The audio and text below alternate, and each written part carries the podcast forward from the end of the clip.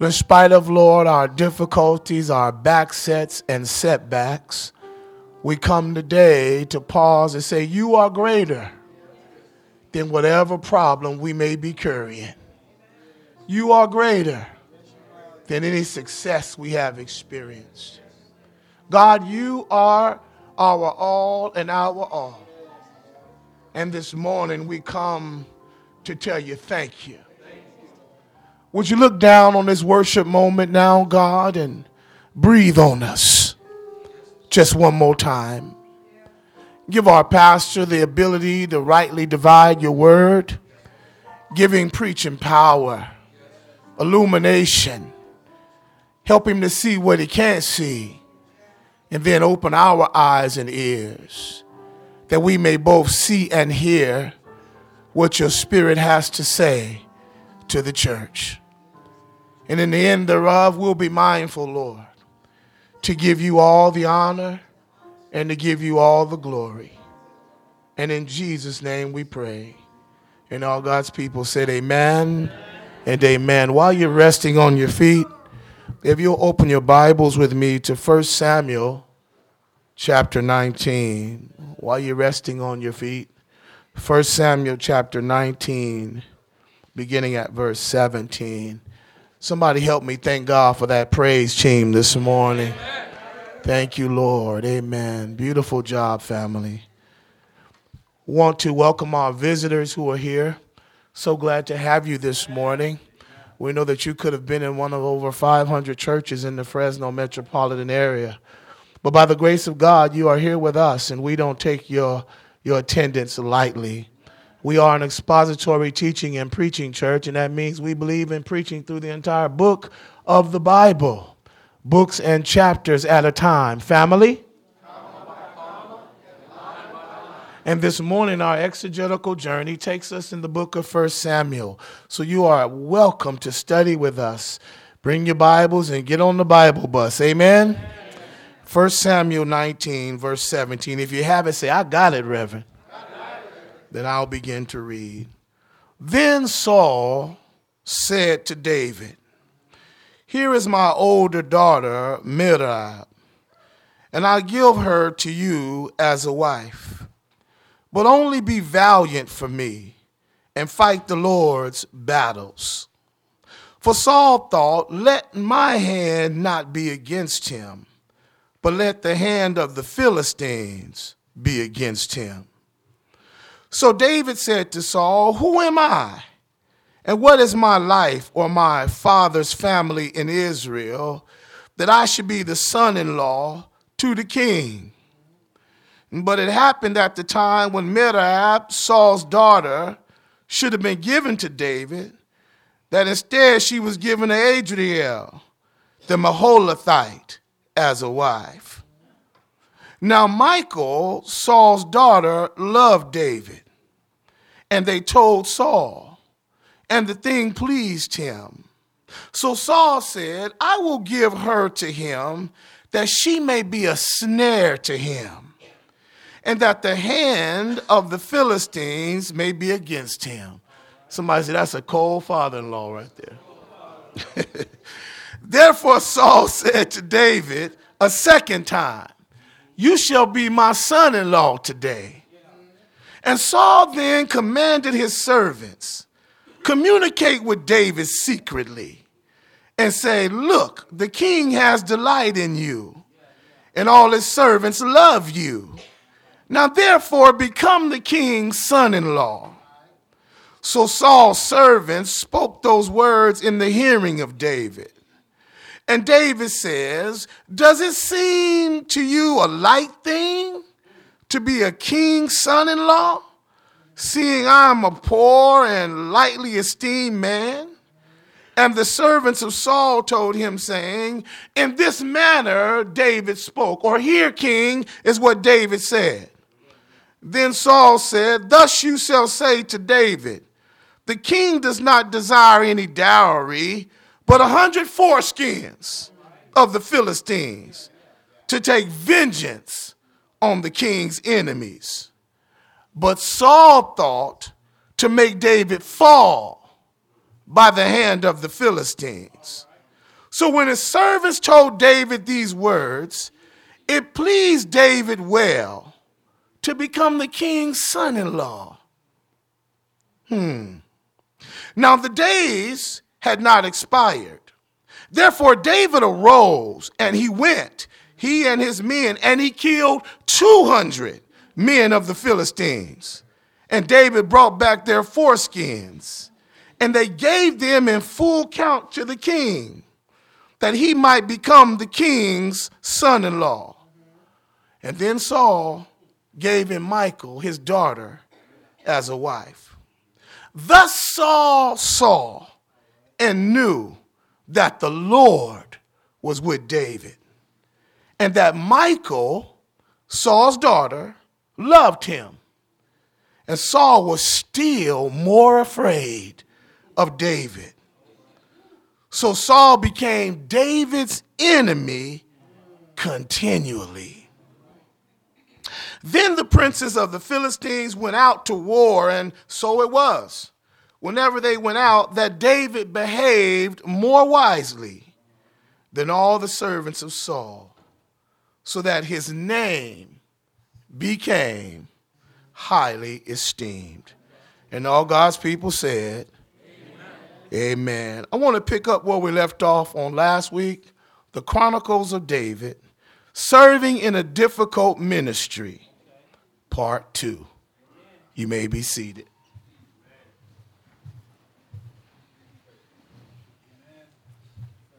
I need your prayers, brother. Family, it's no secret that persecution and trouble is a common theme in the life of the person that's called by God to do ministry in the earth. Brother Doug, it's good to see you, son. I need you to know this morning that if you're going to follow God and serve people, you'll definitely have your share of dealing with difficulty in ministry. In our text today, we see just how evil a person can be when they're trying to get rid of somebody or trying to do somebody harm.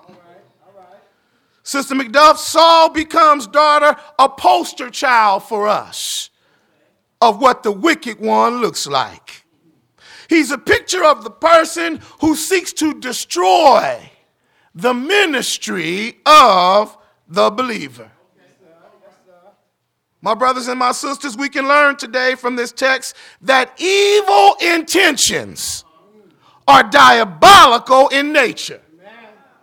And that the child of God, watch this now, must be careful in a world of spiritual warfare. While they are being tempted all the time to take bribes and gifts from the enemy of their souls. Can I, can I paraphrase that for you? All of your ministry, Satan gonna be tempting you with things to try to destroy you. I don't care who you are, how smart you are, Cliff, how brilliant you are, Bruce, how long you've been around. He gonna tempt you all the days of your life with bribes to destroy your ministry. Y'all gonna help me unpack it? Here's the background to catch you up to speed of what we learned on last week. On last week, we learned that David's life was in danger because Saul thought he was trying to take the kingdom from him. Saul tried to kill him twice with a spear while being controlled by an evil spirit. Saul became jealous of David because his reputation in ministry had preceded that of the kings. And God was with David, but no longer was with Saul. We learned on last week, Brother McBee, that sometimes haters will rise up when God is using you in the earth. And that the evil one doesn't care who he uses to try to destroy you. We also learned that David kept his integrity even while being persecuted. And that, and that this must be the focus of the believer as we too travel through life's valley, serving God with everything that we have. Uh, if you weren't here last week, I want you to go back to the website and pull that sermon and refresh your mind. There was some great stuff in there. As we look at today's text, I want to evaluate three critical ideas that I believe will help us as we deal with serving in a difficult ministry. Can I give them to you? Number one, I want to talk about Saul's diabolical gift. Number two, I want to deal with Saul's deceptive game. And then number three, I want to close. We're looking at Saul's Davidic grace. i will explain them all as I walk through. Are you in here?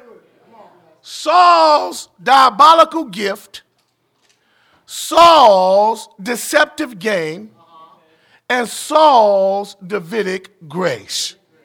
Let's unpack the first one Saul's diabolical gift. Brother Sean, in verse 17, we find these nuggets 17 through 19. That then Saul said to David, Here is my older daughter, Medab. I'm going to give her to you as a wife. Only be valiant for me and fight the Lord's battles. For Saul thought, here's why it's diabolical. Let not my hand be against him, but let the hand of the Philistines be against him. So David said to Saul, Who am I and what is my life or my father's family in Israel that I should be the son in law to the king? Verse 19. And it happened at the time when Medab, Saul's daughter, should have been given to David, that instead she was given to Adriel, the Meholathite, as a wife. Let me unpack it now. When we come here, Mother Ross, to this portion of the text, we see Saul as David's enemy offer a gift to David because of a promise he had made earlier on. In other words, in chapter 17, verse 25, Saul had promised one of his daughters to the man who would slay Goliath. Am I right? But here we discover that he changed his mind. Before he would even offer her to David, he wanted David now to do something else to kill more Philistines. Well, what are you saying? Here we can learn that the enemy of your soul never keeps his promises.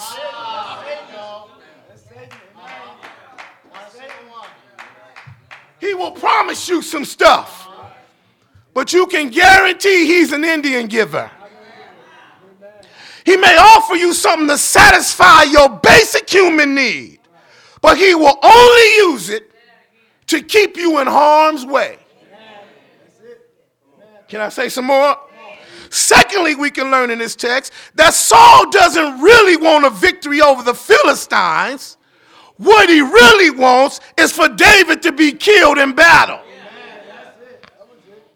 This was a diabolical lie, Brother David, and a plot in what I call is two ways. Number one, it was diabolical because Saul never intended to give his daughter to David for killing Goliath. So he lied about his intentions. Can I tell you that the devil ain't gonna never tell you the truth? Can I tell you that your flesh ain't gonna never tell you the truth?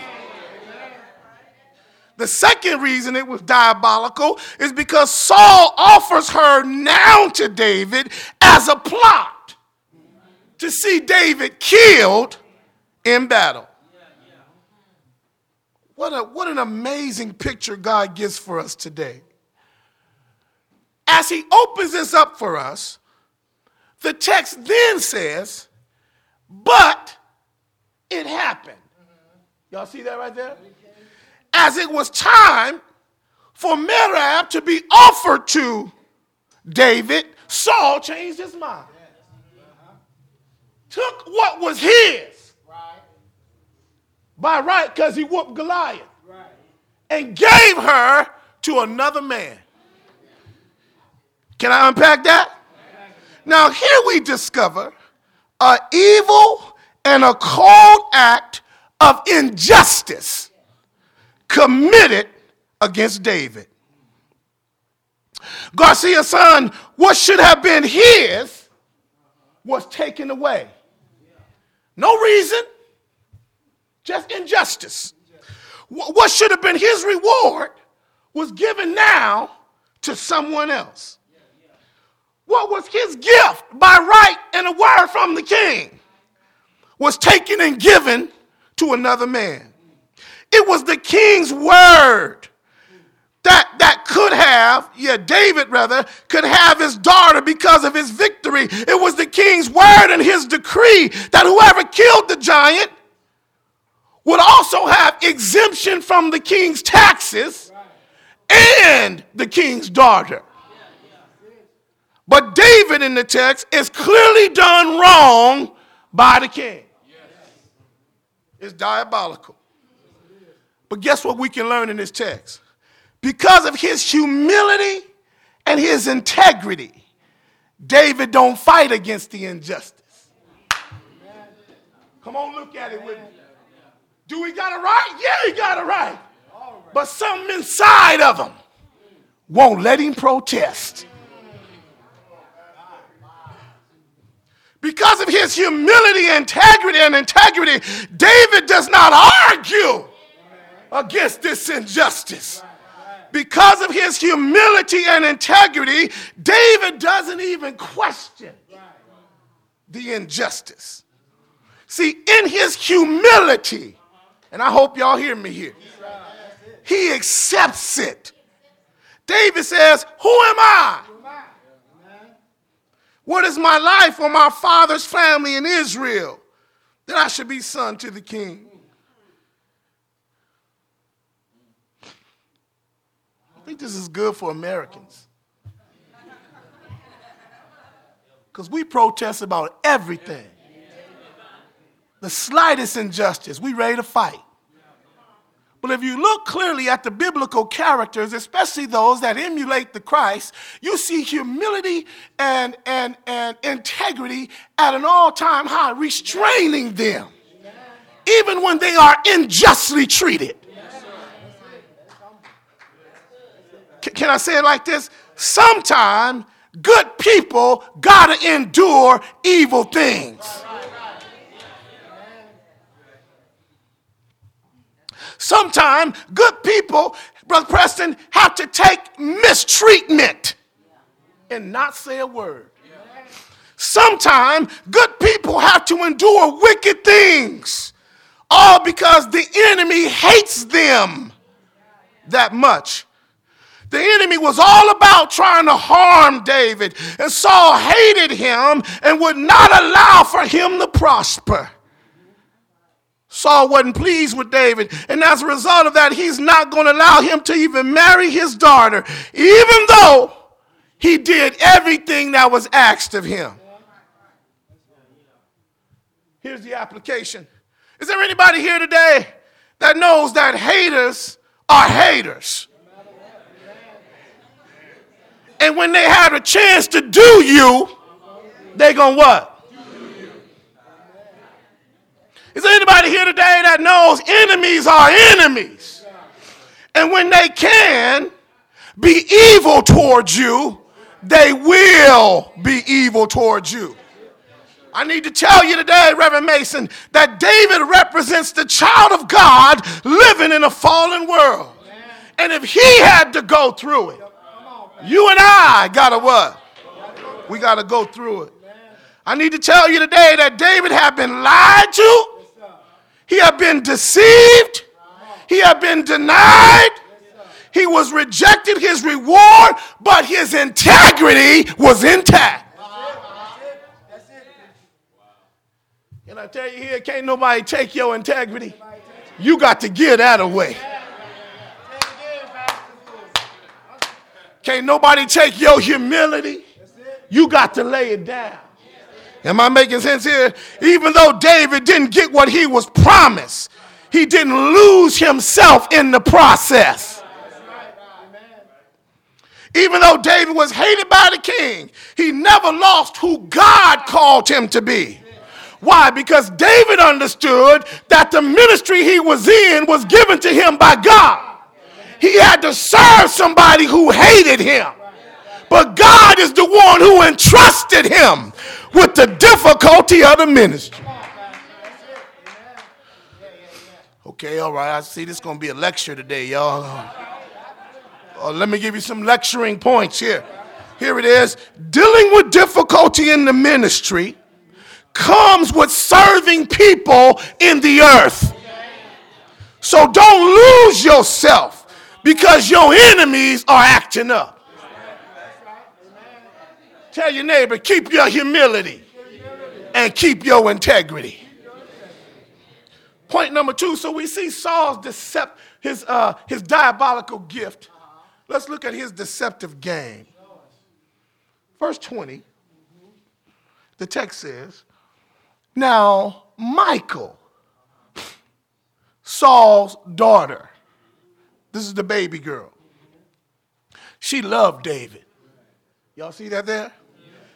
And they told Saul, and the thing pleased him. So Saul said, I will give her to him. Watch this now. That she may be a snare. That's a bad daddy. Dysfunctional daddy right there. She may be a snare to him. Hey, what that tell you about his daughter, huh? He don't like his own kid. All right, all right, all right. Okay, keep on. That she may be a snare to him. Watch this now. And that the hand of the Philistines may be against him. Therefore, Saul said to David a second time, You're going to be my son in law today. I'm not going to let you marry Midab, but I'm going to give Michal to you. And then Saul says in verse 22, watch this. He commanded, somebody say he ordered them, his servants to come, and he said, communicate with David secretly and say, look, he giving them talking points. The king has delight in you, and all his servants love you. So become the king's son in law.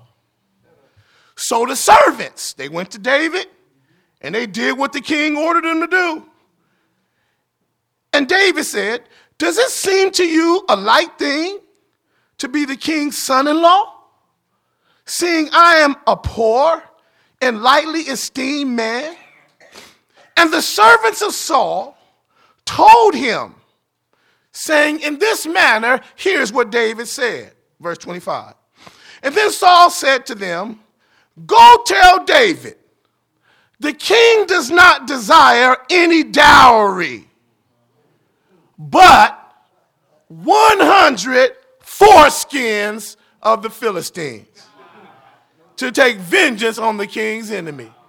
Y'all know what foreskins is? Okay, I ain't got to make a health class right here. All right. And I'm glad about it right there. Verse 25. But Saul thought to make David fall. You see that? 25 verse B. Saul thought to make David fall by the hand of the Philistines. So when his servants told David these things, that this is what arrested me. Verse 26, part P. It pleased David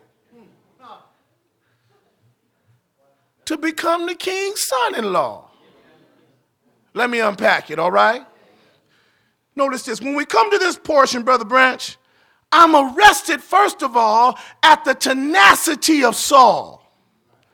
Not only is he a liar, a manipulator, a hater, a deceiver, but he won't quit trying to set David up.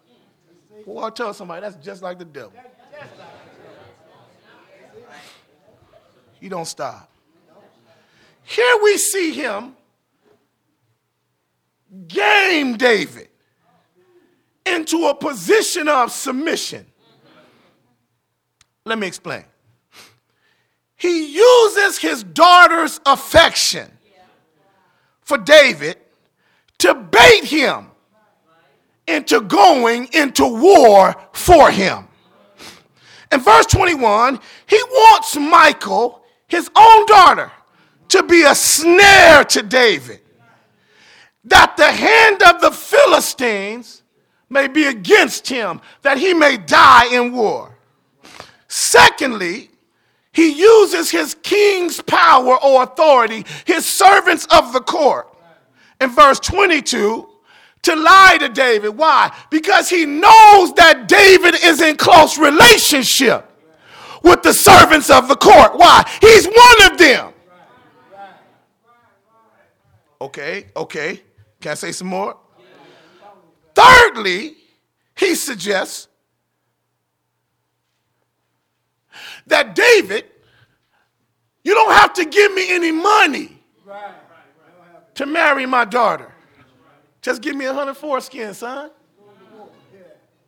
And we'll call it straight. Can I tell you, Saul is wicked? Saul is evil. Saul is a hustler. Saul is a murderer.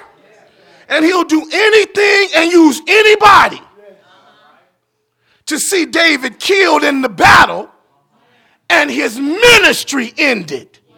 Oh, I hope you just caught that.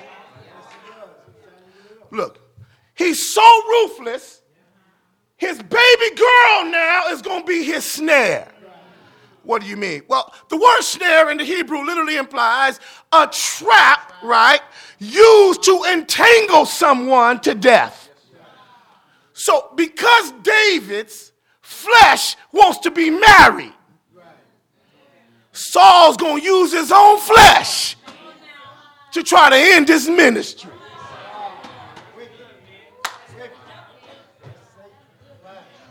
Can I say some more? Can I tell somebody, Mason, that the child of God must be careful about the things you're willing to fight for?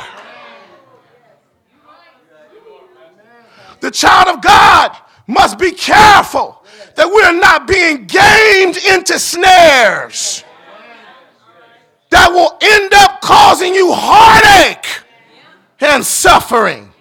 You want that thing so bad, you don't see that it's being dangled before your eyes as something good when it's really something to take you out. Can I tell somebody today that the child of God must be careful, Sister Wilson, from the invites of the enemy to do something to have your flesh appeased. We must be careful, Reverend Kabuya, that we don't take our cues from the Sauls of this world in order to have what belongs to them and to be accepted into their families. Some of us work in places where we want to be accepted so bad that we'll do what the boss wants us to do for the promotion. Never recognizing that ain't what God has necessarily called you there to do. Can I say some more? Well, let me start with a question. Is there anybody here this morning that's ever been gamed into doing something the enemy wants you to do? The enemy know you have a longing for a relationship. He knows you have a longing for affirmation, a longing for financial stability.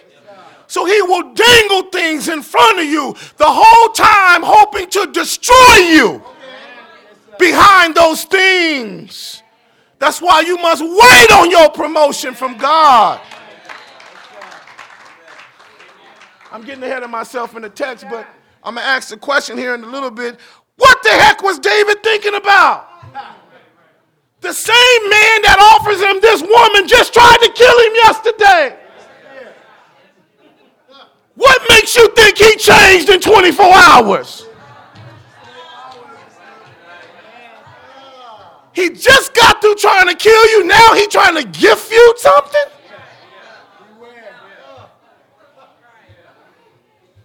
The whole time the text says Saul thought to make David fall by the Philistines. This was a diabolical track. It was the work of a mastermind. And guess what? David didn't even know it. Can I say some more? This was the work, uh, brothers and sisters, of an evil thinker. But David didn't have eyes to see. Saul was trying to hurt him. Can I tell you why? Huh? Because his flesh was all about pleasing David. Can I tell you, your flesh will blind you?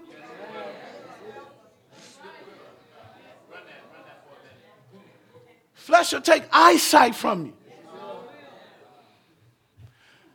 Your overwhelming compulsion will sometimes cloud your judgment. I ain't telling you what I heard, I'm telling you what I know. Look, look. And it clouds his judgment, Brother Darian, while he's still in ministry. What do you mean? Drisha, he was still in ministry to the king. The king demoted him last week.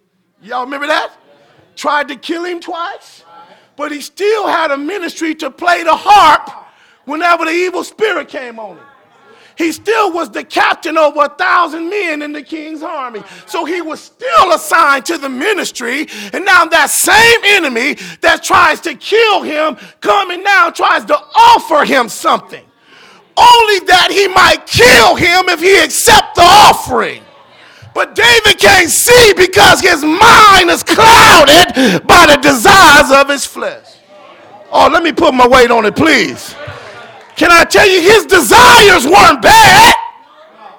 He wasn't asking for something evil, he wanted companionship. But he was getting it from the wrong source.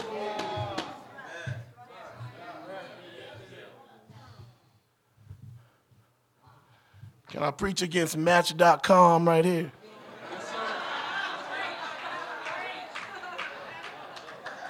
Can I preach against a relationship at the club? Ain't nothing wrong with your desire. It's the source.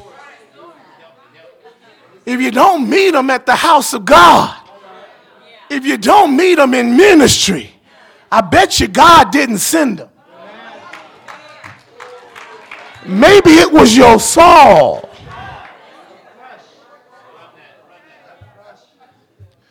Here's what I want you to know Saul, Saul, yeah.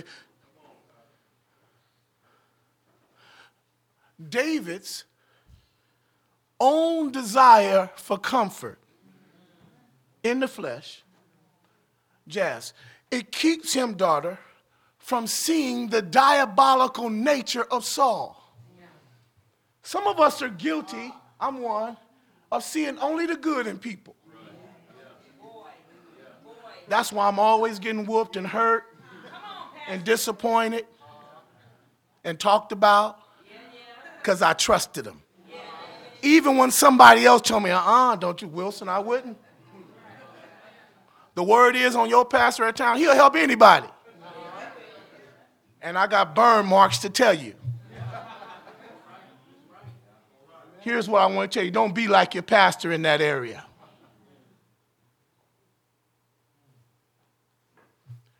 If the enemy tries to destroy you, don't go back thinking you can trust him tomorrow.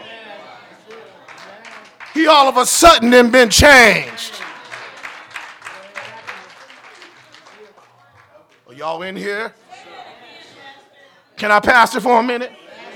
Daughter, if he's going upside your head tonight and wake up in the morning talking about, I'm sorry, I didn't mean to do that you better keep it moving.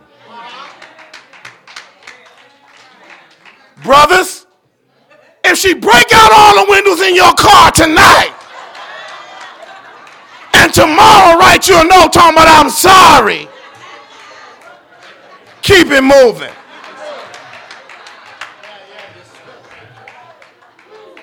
My grandmama would say conversions is fast, but they ain't that fast. Why? The diabolical nature of the one who tries to destroy you usually doesn't change from the first modus uh, Miranda. If they're trying to kill you yesterday, they're probably still trying to kill you today. If they're trying to hurt you on the job yesterday, they're probably still trying to hurt you today. Am I making sense here? Interesting things in this text is that Saul's reckon, Saul recognizes David has a propensity to be led by his flesh. So he offers flesh for flesh.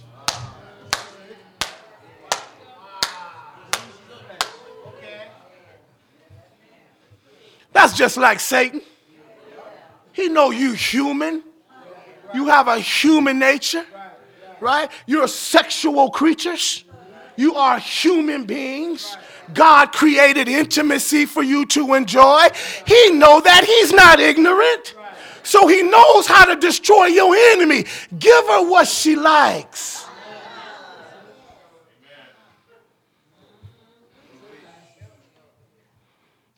Look at what he offers. He said, David, you want this? You a killer? You a famous warrior? They're singing your song. Remember that last week? Give me a hundred foreskins from my enemy and take your prize, my daughter. What's scary for me and kept me awake this week is this craving and desire that, that David has again, let me repeat myself, blinded him from seeing the workings of his enemy who came to steal, to kill, and to destroy. We can learn several critical things from this passage. Number one, that the child of God in spiritual warfare must be aware of their own fleshly desires and where they may lead them or deceive them. Can I say that again? Guys, guys, look at me. Don't ignore the cries of your flesh while you are in the spiritual fight for your life.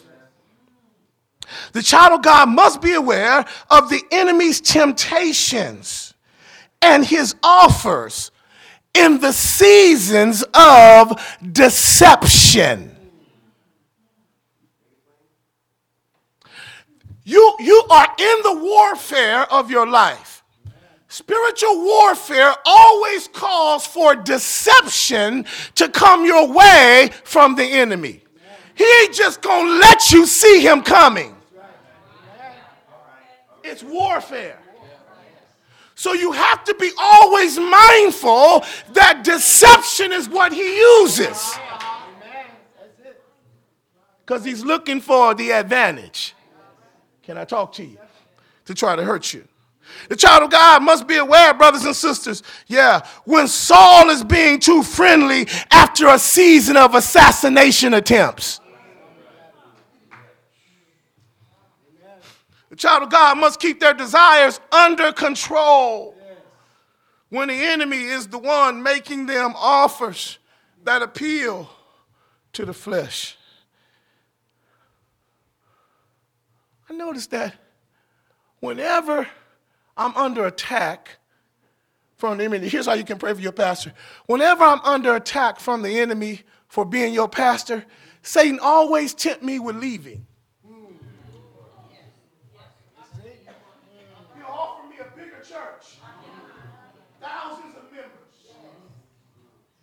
big salaries, major cities, lights, glimmer, and all that. Why? He ain't gonna never offer you nothing that doesn't look good. And that's how I begin to know when the offer is from God or when it's from devil. God's offerings always entail struggle and suffering. When he call you to do something, it's work involved in it. Ain't no glimmer. Ain't no lights. Success. It's going to call for you to die to yourself. But when Satan offer you something, it's smooth. I'm trying to help you here. He always wants you to believe the grass is greener. I'm trying to help that mad husband or wife who thinking about leaving.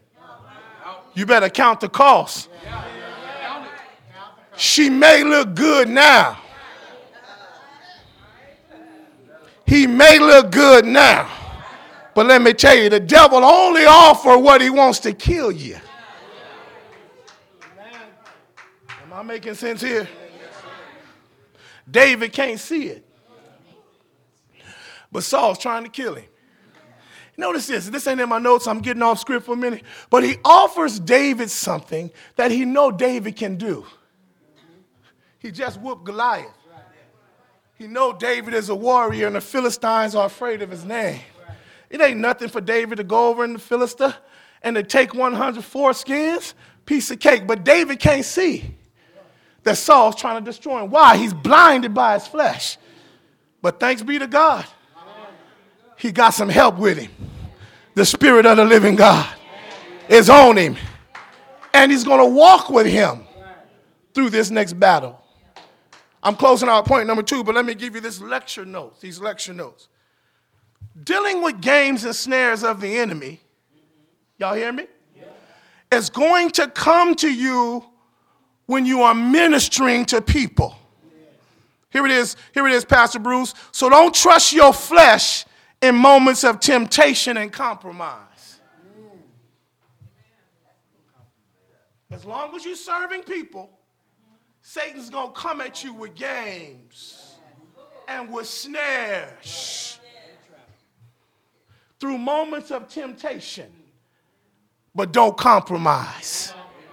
Look at, look at your neighbor, tell him, don't compromise. Don't, don't compromise. Well, we've looked at Saul's diabolical gift. We've examined Saul's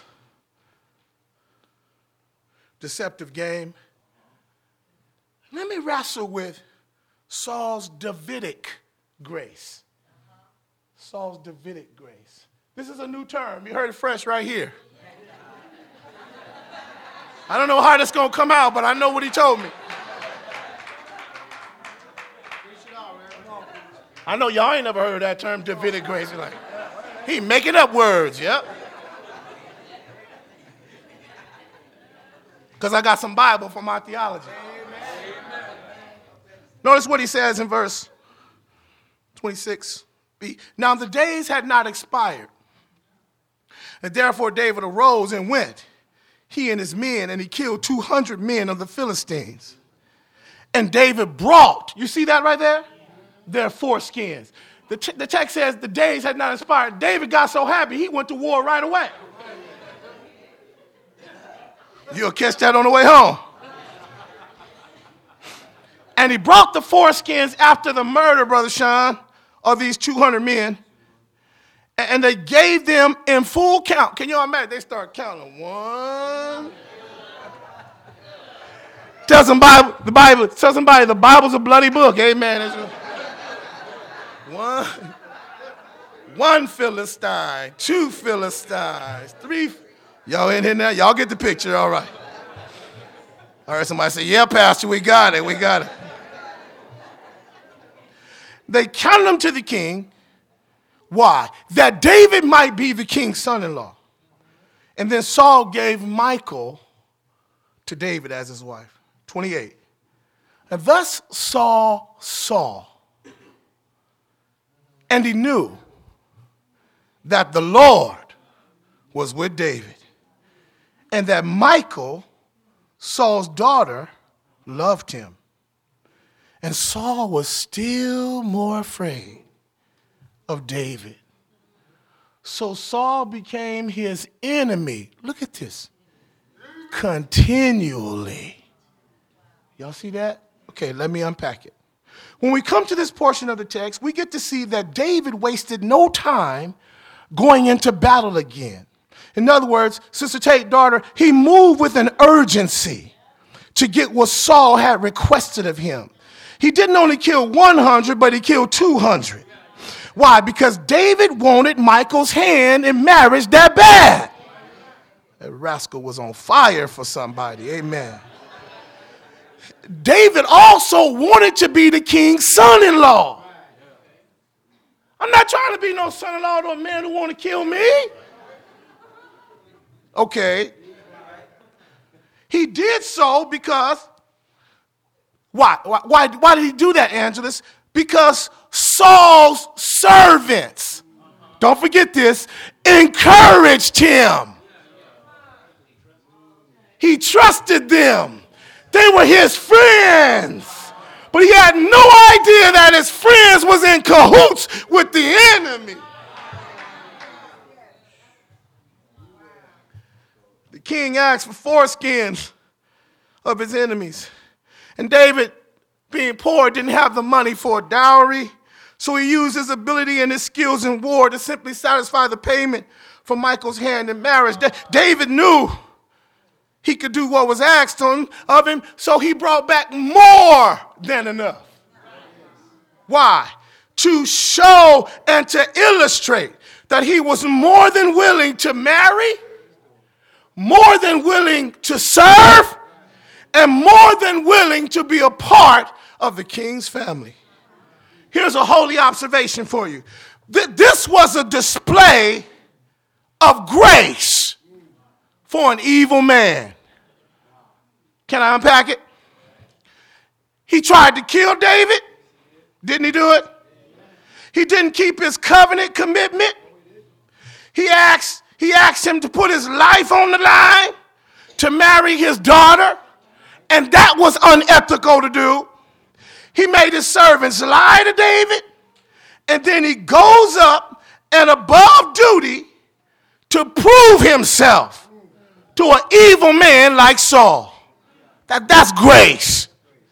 What do you mean? It's a picture of Davidic grace. David showing Saul unmerited favor. Okay, okay, I'm gonna argue some more. This wasn't what Saul wanted. Saul wanted him to be killed, but it backfired on him. See, David in this text illustrate for me, illustrates for me what true grace looks like. Uh, Saul tried to kill him twice, and David forgave him and still served him. That's grace. Saul lied to him about marrying his first daughter and gave her to someone else. David forgave him and still served him. That's grace uh, in order to marry his daughter, he asked David to put his life on the line to avenge the king of his enemies. David did it to protect the king, and even after that, he tried to kill him with a spear. That's grace. Now, the cold thing is, the Bible is silent to me. I don't know how, or I'm not aware of, rather, how David, Reverend Tate, has this kind of grace for his enemy like Saul does. Because I ain't there yet.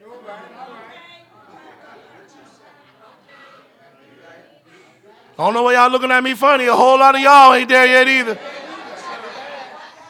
That's why I called it Davidic grace. It's David's grace for Saul. Y'all in here? Okay, all right, all right, all right. But I believe something that God uses this.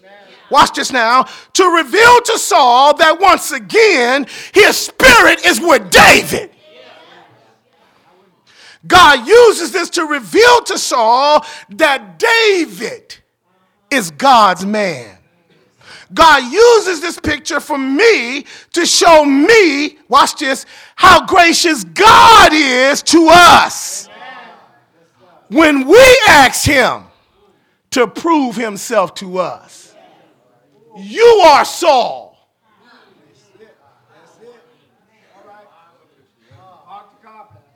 Yeah, you are. Some of me, yeah, you. Yeah, yeah. God, God, God has grace when we challenge Him to work for us. After you try to wipe Him out of every area in your life. God has grace when we lie to him, when we try to deceive him, when we mistreat him, when we cheat on him, when we bargain with him. God has grace and still deals with your enemies. God has grace, Brother Greer, on you and I when we try to remove him from our life, our world, our relationships, our minds, our hearts, our businesses. God has grace on us when we act like Saul and behave foolishly.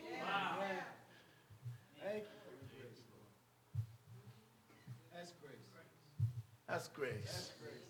Unmerited favor. David could have killed Saul anytime he wanted to, but grace. That's why he becomes a picture of Christ in the Old Testament for us. This text is amazing because it almost makes me schizophrenic. Sometimes I'm looking like David and sometimes I'm acting like Saul. But tell your neighbor, I'm all in here. See why it's important to walk through the text? Here's my observation, and I'm almost through. I'm almost through. I've learned something else in this text that God wants me to be more like David than he does Saul. That's worth you coming today. He wants me to be more like David in my ministry. Huh? Y'all in here? I told you on last week you got a ministry, right? And you got a choice. You can be like Saul in your ministry, or you can be like David in your ministry. When the child of God is filled with grace, even for his enemies, Brother Hayward, God has a way of elevating him in the presence of his enemies. Did y'all catch that? Because David was gracious, God gave him grace. David was gracious in a hostile setting. So God gave him victory in his battles. Though David was willing to lay his life down for Michal, his bride, he was given grace to defeat the Philistines in the time of need. Why? Because he was willing to lay his life down. You know, you know, you don't receive the special grace to get through trials and tribulations until you first become a living sacrifice.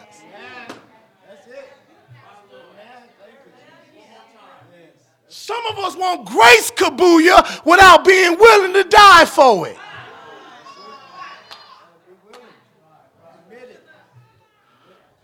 I'm working, y'all. Y'all, this side ain't said nothing yet over here. Amen. I'm, that's my introspective side over there. Amen. Amen. In other words, in other words, I learned this here, brothers and sisters. God gave him grace. I said this earlier, but let me say it again because he was gracious. And watch this Saul couldn't defeat him because of the grace of God on his life. Now that's worth you shouting right there. Devil can't do nothing to you when grace is covering you.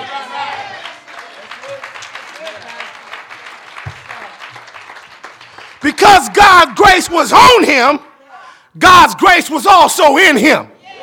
Y'all see that right there? Oh, can I say that again? Because God's grace was on him, God's grace was also in him. And Saul couldn't defeat David because Saul can't defeat grace. That's worth you shouting right there. Y'all missed it. That's the time where everybody ought to run around. Is there anybody here today that knows showing grace to your enemy is an act of power on display? Is there anybody here today that knows grace can make your enemy behave? You ain't got to fight with nobody, just grace in the depth.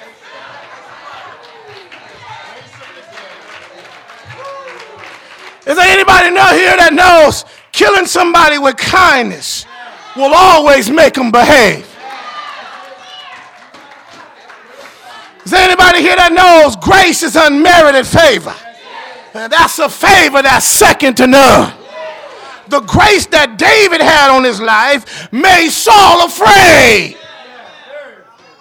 Y'all didn't know that, did you?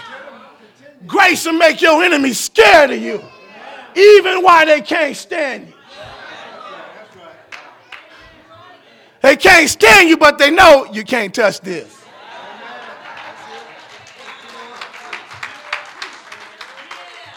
Here's another observation. Can I give it to you? Reverend Tate, I found this and I hope it blesses you, son. You would think that because of the grace that was upon David and the constant failure of Saul's attempts to kill him, that he would have gave up and stopped trying to hurt God's man. He missed twice.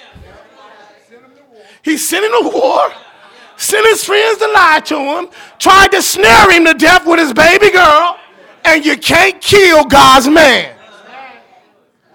But it doesn't. It don't stop him. You know what it does?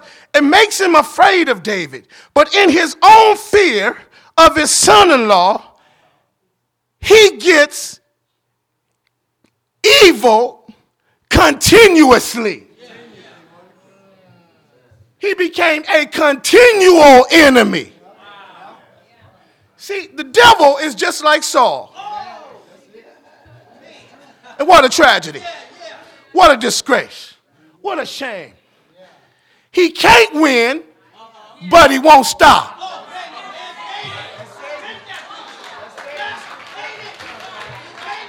He can't get ahead, but he won't stop hating.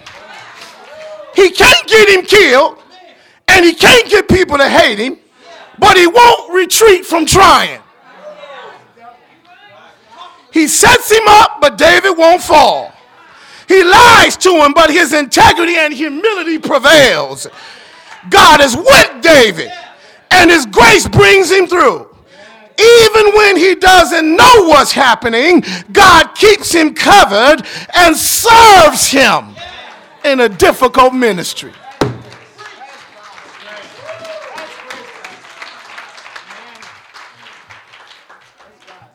I don't know what to say to impress y'all no more. I gave you everything. I'm on my way down now. Here's your lecture points. Showing your enemies grace comes with the ministry of serving people.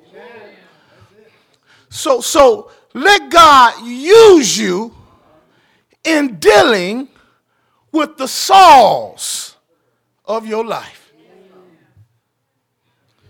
In my close, the text lands the plane for us when it says in verse 39 that then,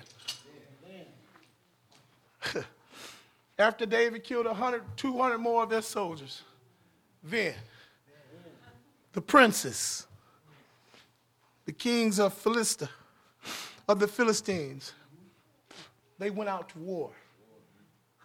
They mad now. And they coming against Israel. And so it was. That's a beautiful passage. Whenever they went out, y'all see that? That David behaved himself more wisely than all the servants of Saul. So that his name, hey, tell somebody you ought to have a good name. His name became highly esteem. Can I tell you, it's one thing for them to know you in church, but it's another thing for them to know you in hell. Y'all catch that? I'm glad y'all know me in here, but I'd rather be known in hell for being one who's highly esteemed because what God is doing in his life. Saul couldn't touch him, and the other enemies couldn't touch him because grace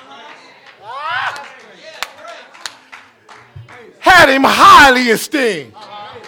Okay, let me get out of here. Y'all through? I'm through. Okay. As we close and land the plane, we see that the season of war was still in David's life. He whooped Goliath, their champion. He just took out 200 more of their leading fighters, and now they're going back into war again. It's a picture for us to remind us that your spiritual battle ain't over yet. It's not time for your holiday. Are you in here now? Some of y'all ain't been in a skirmish in a while because you thought the battle was over. I stopped by to tell you that you're still fighting, even though your enemy is defeated. Why was David highly esteemed? Because he handled his assignments. You catch that right there? Why was he highly esteemed? He worked with integrity. Why was he highly esteemed? He didn't get over familiar with his enemies. Why was he highly esteemed? He was a soldier who stayed in his lane. Why was he highly esteemed? He kept himself in check. And as a result, he was able to get victories in the battle. Can I argue for a good life as a soldier? If you don't keep your flesh in check, you're going to lose some battles. if you get out of your lane and what God is calling you to do, you're going to be fighting in unfamiliar territory. And you're going to lose some stuff. If you decide, yes, you're not going to work with integrity, the first time you get out of an integrous life, your ministry will crash. Can I tell you? I don't care how much money you got. If you ain't got no integrity, ain't no ministry following you.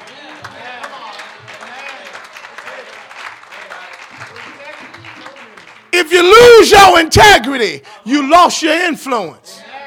Huh? Huh? And if you lose your influence, you lose your power. If you lose your power, you lose your authority. And if you look behind you, ain't nobody following. I'm trying to preach in here. I, I promise you, I'm trying to preach. David was able to behave himself wisely. And because he behaved himself wisely, he had a ministry that was second to none. I got to leave you now, but I want you to know what the text says that the people loved him. They loved his coming in and his going out because he had a good reputation. In other words, nobody could find dirt on David. He had him a wife now, he didn't have to have everybody else's wife. Am I in here now? Because he was a wise servant, he was looked up to, even by his enemies. All I'm trying to tell you is that serving in a difficult ministry is hard. But when grace is on display in your life, it'll carry you through difficult situations. Can I say some more? Story is told by Jonathan Edwards, that great preacher of yesterday. Says that Jonathan Edwards had a daughter who had an ungodly temper. And one day, a worthy young man comes to her, fell in love with her, wanted to marry her, went to the preacher and said, Pastor, can I have your daughter's wife in marriage? Pastor Jonathan told her, No. Told him, No. You can't have her to be your wife. Young man scratched his head and said, But, sir, Pastor, I love her. Pastor said, I said, No. You can't have her to be your wife. The young man said, But she loves me too, and we want to get married. And, and Edward said again, No. I said, You can't have her hand. And the young man said, Well, why, Pastor? Why can't I marry your daughter? And the pastor said, Because she's not worthy of you. And he said, uh, She's a Christian and I'm a Christian. What do you mean? But Pastor Jonathan said, Yeah, she's a believer. But the grace of God can live with some people who nobody else can ever live with.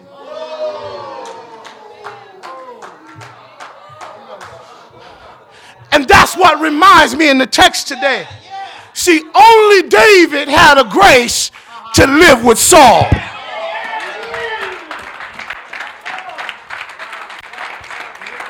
Only David could deal with a Saul. I didn't have a grace to live with Saul. Only David could deal with that kind of crazy father in law. But I got a grace to deal with the Sauls in my life. You don't have a grace to deal with the Sauls in my life, but you get a grace to deal with the Sauls in your life. Can I say some more? Every one of us got a Saul, Sister Garcia, that we got to deal with in ministry. And God gives you a special grace. Somebody say special grace to pardon their behavior. He gives you a special grace to cover them and to serve them and to love them in spite of their wicked behavior. The grace of God can live with some people that other people can't live with. Can I, get, can I give you some Bible for my theology? Jesus had a grace to deal with Judas that I don't have. Jesus had a grace to deal with Pharisees that I didn't have.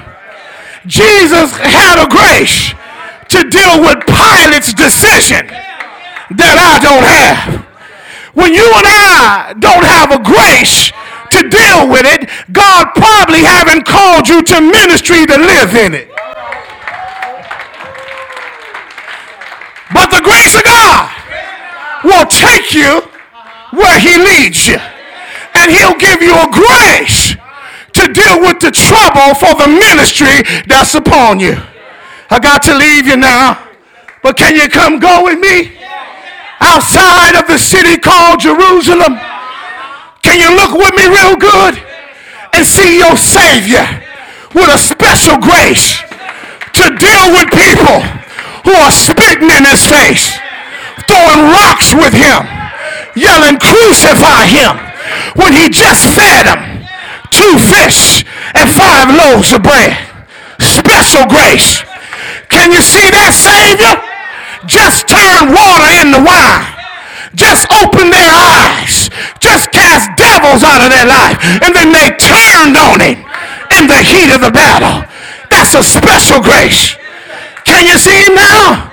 On his way up the Via Dolorosa with a cross on his shoulders. He got a special grace to fulfill the ministry that the Father has placed on him. When I look at Jesus and I look at him in his man in his humanity, I see he doesn't have physical strength, but he's got a spiritual strength to deal with the ministry that God had called him to. What was his ministry? To reconcile man and God back together in holy matrimony. That was a special grace. Can't you see grace moving him through the crowd? It's grace, I tell you. Allowing him to go places that only grace could take him. It's grace, I tell you, that allows him to let puny man nail his body to the tree outside of Jerusalem. It's grace, I tell you, to allow man to put a crown of thorns on his head, to crucify the King of glory. And that grace, God only gave him to do because only one man could handle that assignment. Moses came, but he couldn't do what Jesus did. Zechariah came, but couldn't do what Jesus did. Only Jesus had the grace to redeem a fallen world. And I'm glad today for that grace that fell on the Messiah. I'm glad today for that grace that helped my Lord redeem my life.